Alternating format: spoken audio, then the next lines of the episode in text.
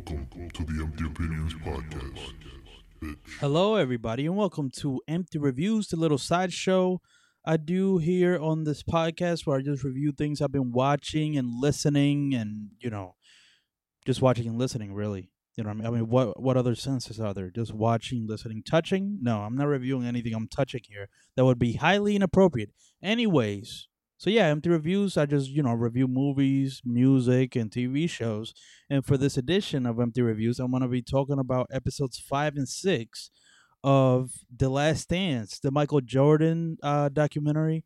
I've really been enjoying this documentary as a whole because I don't know a lot about the Michael Jordan years in the NBA, but I am a big uh, basketball fan, so I do want to know more about it. And um, yeah, this uh episode, these two episodes that were fucking. What's the what's the term? Cram packed? Not cram packed. Um, a j- jam packed. Jam packed. These two episodes have been jam packed with information. yeah, it was a lot. I mean, especially in episode five. You know what I mean? Like the shit. I mean, the fact that Kobe Bryant, that was like the Kobe Bryant episode, even though it didn't really delve too deeply into Kobe Bryant. And obviously, when this documentary was being made, I doubt I had, you know, I highly doubt. No, I don't highly doubt. I know, unless they fucking saw the future. Obviously, they didn't know what was gonna happen with Kobe Bryant. It was just, you know, an interview and try to get Kobe Bryant's side of what was happening during the All Star Game era, with Kobe Bryant being 19 years old, being the youngest, you know, kid in the, you know, All Star Game and that was interesting the fact that like the, you know it was interesting to see how people were judging kobe bryant especially because as kobe said the fact that the league was much older than it is now like you got kids like zion fucking going everybody has so much hype.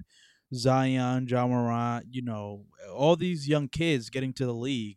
That's like what the league is you know shifting towards like younger and younger guys like Kobe said, it was mostly older guys in the league. So it was interesting to see that contrast and also just how they were talking about Kobe Bryant in the locker room. You know what I mean? Like they were just saying, yeah, I mean, Kobe is going to be a guy you have to look out for. He's going to be, you know, he's going to one on one everybody.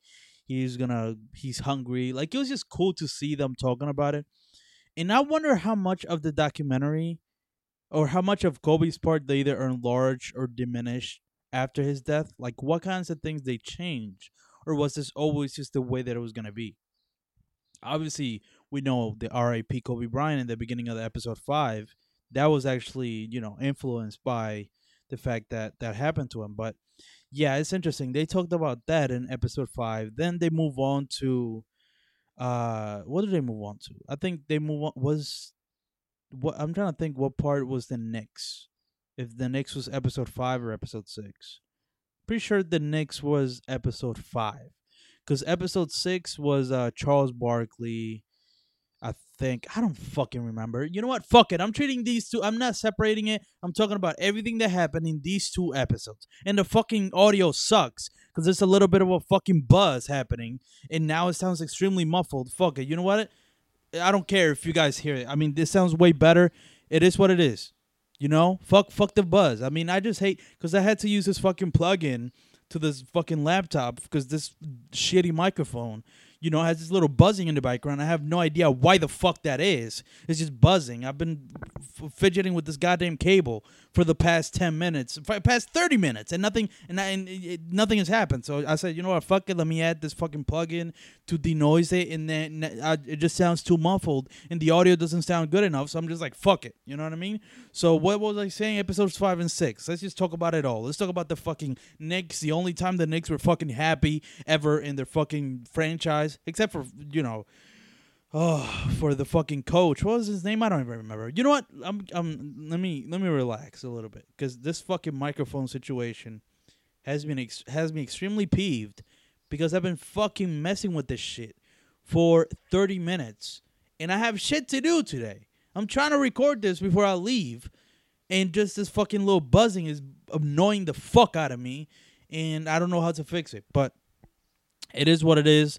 Um, I like that they touched on they touched on uh, the Knicks, just how they were just like the Pistons 2.0. They was hacking the shit out of you know Jordan, and the fact that they were they forced, you know the the Bulls to 2-0, which is crazy, and that's so crazy because that's really the most you could do with Michael Jordan. You were never gonna be 3-0. You know what I mean? 2-0 it was the craziest it could have gone. Oh my God, they lost two games in a row. That's fucking nuts. But listen, as soon as Michael Jordan turns on that fucking switch, it's over. And again, I'm hearing it's really bothering me. This fucking buzz. Let me. Well, let's just all stop and hear this buzz. It's actually not even that loud. I think it's actually way lower than it was earlier. But um, yeah, the Knicks team, you know, with uh I mean, they were they hated each other. I can see why, because I've heard like certain Knicks fans or like people who grew up in New York when the Knicks were really good, and the fact that Michael Jordan kept stopping them before reaching their championship, and how mad everybody was because Michael Jordan was doing that. Now I understand why, because I mean Jordan was just fucking unstoppable, and you know that we're just getting to see all of that stuff. Um, what else happened in these two episodes? Um, the Olympics and the Dream Team and how you know, you know, like a lot of things came of the Dream Team. There was a lot of gold to mine in there. One of the things was the fact that Isiah Thomas was left off of the team, and people think it was Michael Jordan's fault. But then they kind of say, "Oh, Michael Jordan says it wasn't his fault," and you know everybody hated him. I think I'm starting to believe that more than anything. I don't think Michael Jordan was responsible for it they just didn't fucking like Isiah Thomas. And that's like one of those things where as a person you have to look inside of yourself and be like I mean that's kind of it's it's kind of karma. It's just like humanity at at its most basic. You get what you give.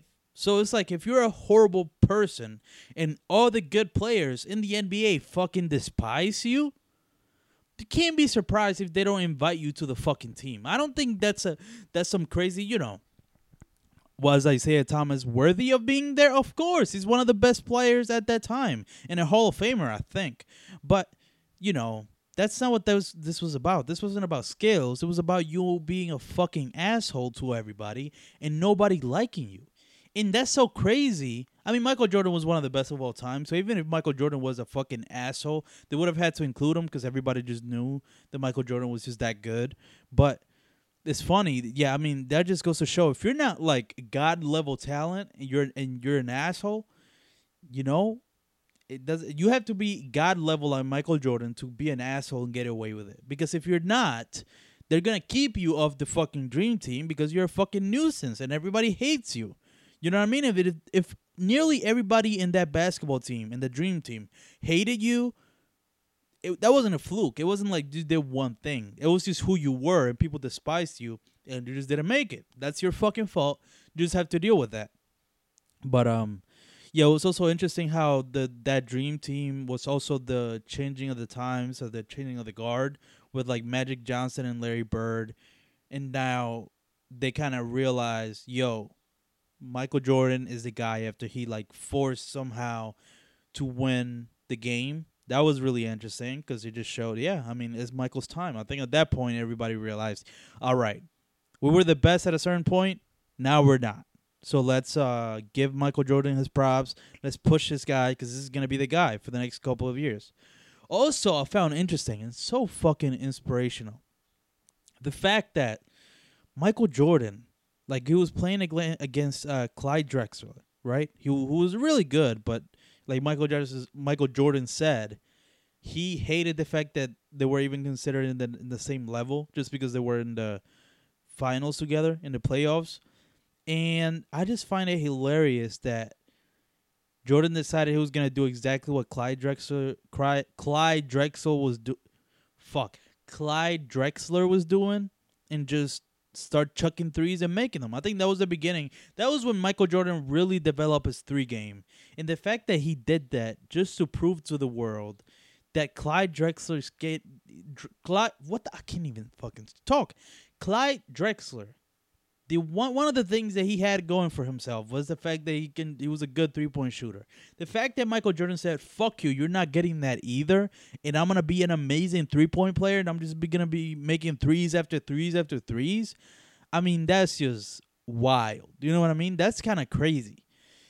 Uh, that was another thing. I mean, there was so many things. Um, oh, the the other thing, and I guess I'm not really gonna touch on episode six. I'll touch on it a little bit because I don't want to make this video too long, but uh, because I got shit to do. But like I said, like that rant I just did earlier, because this fucking goddamn microphone was annoying the fuck out of me. But um, yeah, the other thing is the fact that that Olympics, that dream team was really what made basketball go global. And that's what made Michael Jordan one of the biggest just people in the world. That's kind of nuts if you think about it. The fact that Michael Jordan's still with us, he's only like what, 50? He's in his 50s, 60s. And the fact that Michael Jordan is one of the most famous humans alive. He did that in what? 30 years? Isn't that nuts to that can't be just nuts to me. I mean, not only is it the Jordan brand one of the biggest clothing brands of all time, the fact that Michael Jordan, Uh, you know, only played basketball for however long and became immortalized as one of the biggest as one of the biggest humans on fucking planet Earth. That's fucking insane. Jordan, Michael Jordan everybody knows who the fuck that is. It's it's really ridiculous if you think about it. That's one of those things that is so unheard of, and it's not only the fact that he became an icon; it's how fast, you know, how fast he did it. That's what's really impressive to me. But uh, yeah, that was wild. That the Dream Team kind of solidified Michael Jordan as just one of the biggest humans of all time. Uh, and I guess in terms of episode six, they talk about you know him overcoming Charles Bar- Barkley and you know it, was teased now what the fuck is he gonna do with the Utah Jazz but one of the things I found interesting is the fact that which is true it's just the beginning of the end for the reputation of Michael Jordan because I mean Michael Jordan was just lauded as one of the greatest you know humans on earth. Like there was campaigns be like Mike. Michael Jordan's the best. Michael Jordan's a role model. He's perfect.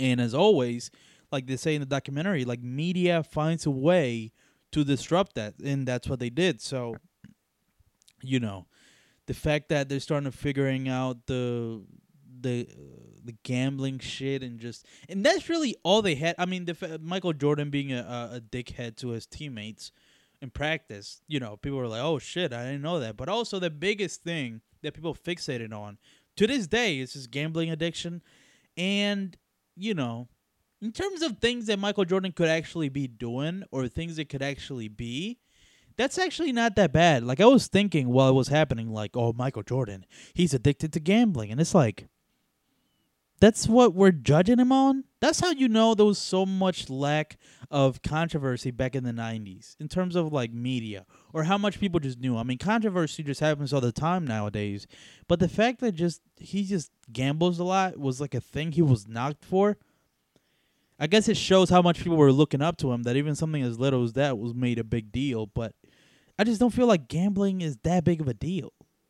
And like he said, he even explains it. It's like it would be a gambling addiction if I didn't have any money. If I was living paycheck to paycheck, if my parents or my kids were struggling, because that would be an addiction. You can't stop.